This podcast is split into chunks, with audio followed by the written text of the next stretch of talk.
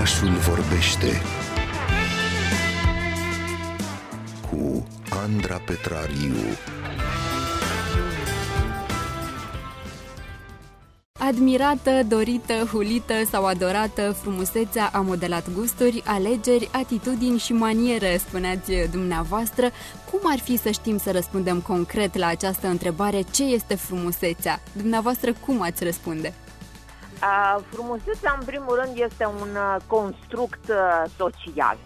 Uh, evidențiază foarte mult valorile unei uh, uh, societăți, fie că sunt valori politice, sociale, culturale, ea nu ține atât de anumite căutări estetice. Căutările respective estetice de multe ori sunt în plan secund. Uh, inițial oamenii au o anumită viziune, să spunem, despre corpul masculin, despre corpul feminin și mai ales despre rolul uh, doamnelor sau domnilor în societate. Gândiți-vă la Grecia antică, să vă dau un exemplu.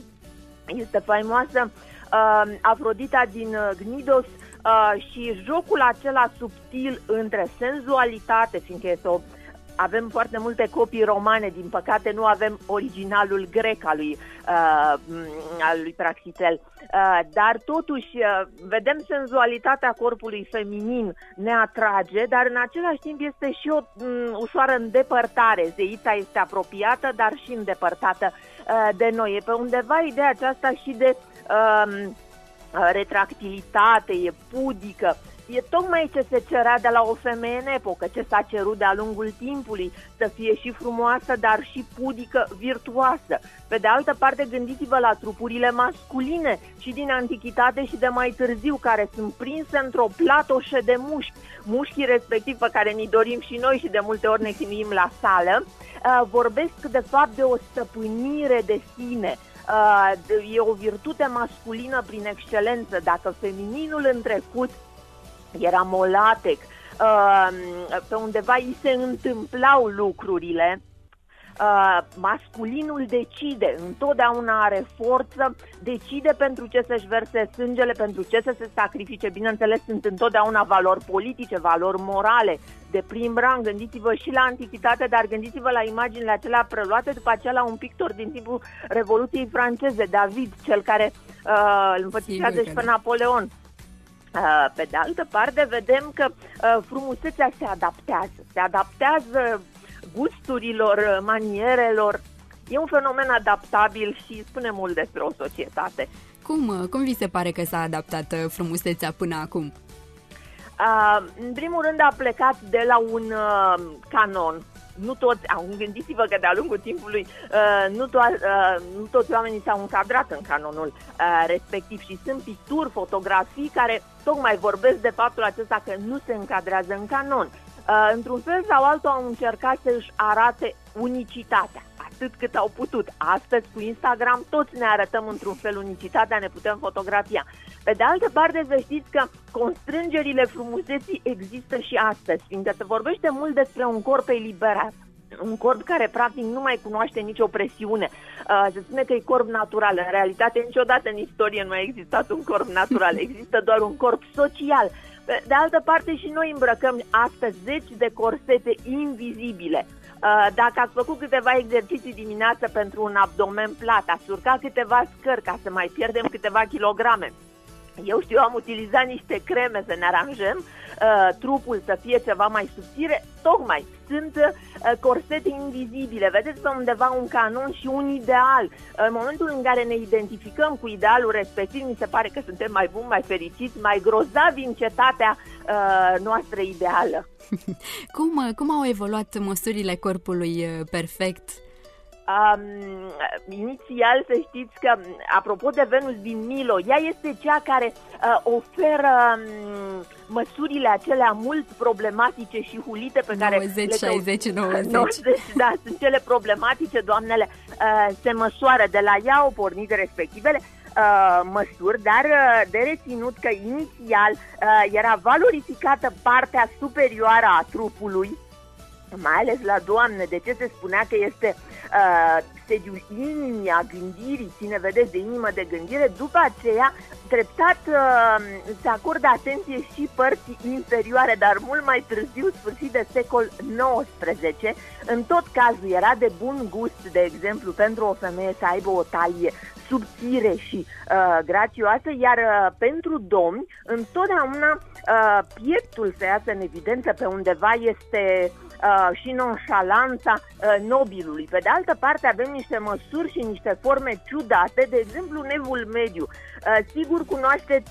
tabloul acela uh, cu portretul soților Arnolfini. Și o vedem pe doamnă că este plină de tot felul de materiale, mă rog, vorbește și de bogăția din uh, epoca respectivă, din zona flamandă, dar doamna e plină de o groază de haine, de uh, tunici și materiale și avem senzația că e în așteptarea unui eveniment fericit.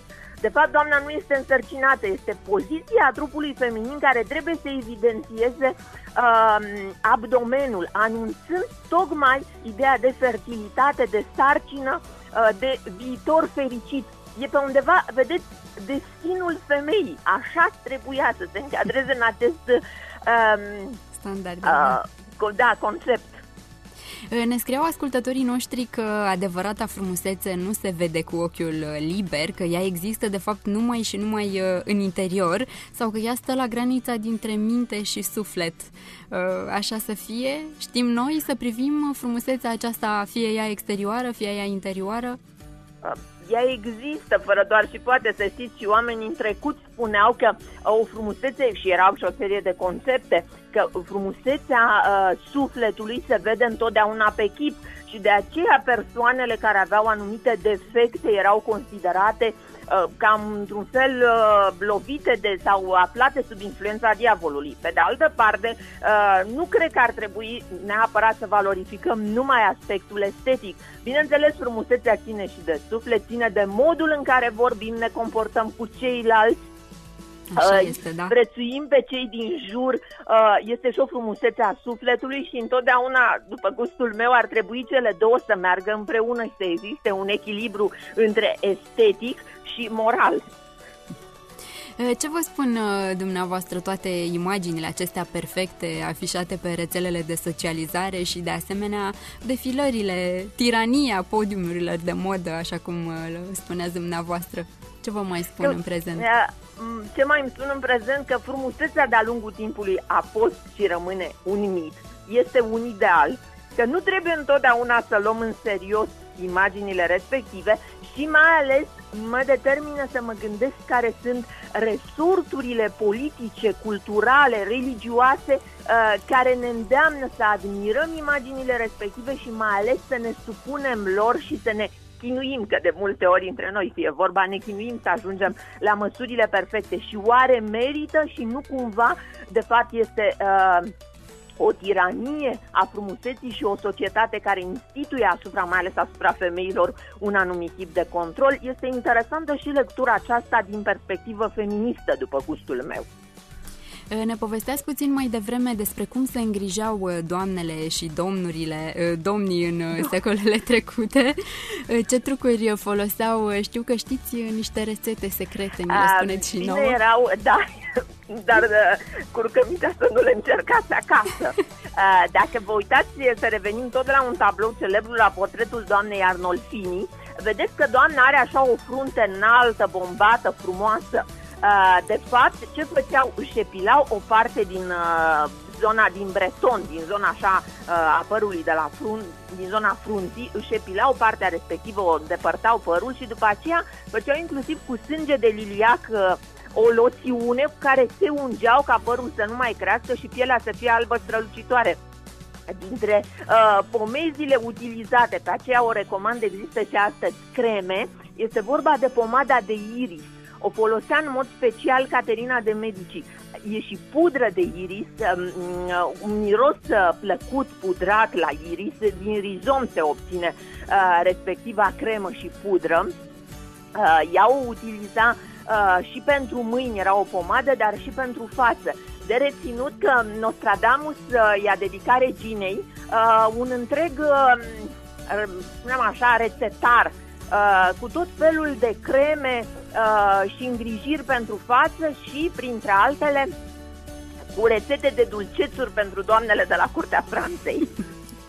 Să nu încercăm însă aceste trucuri acasă, așa cum uh, spuneați.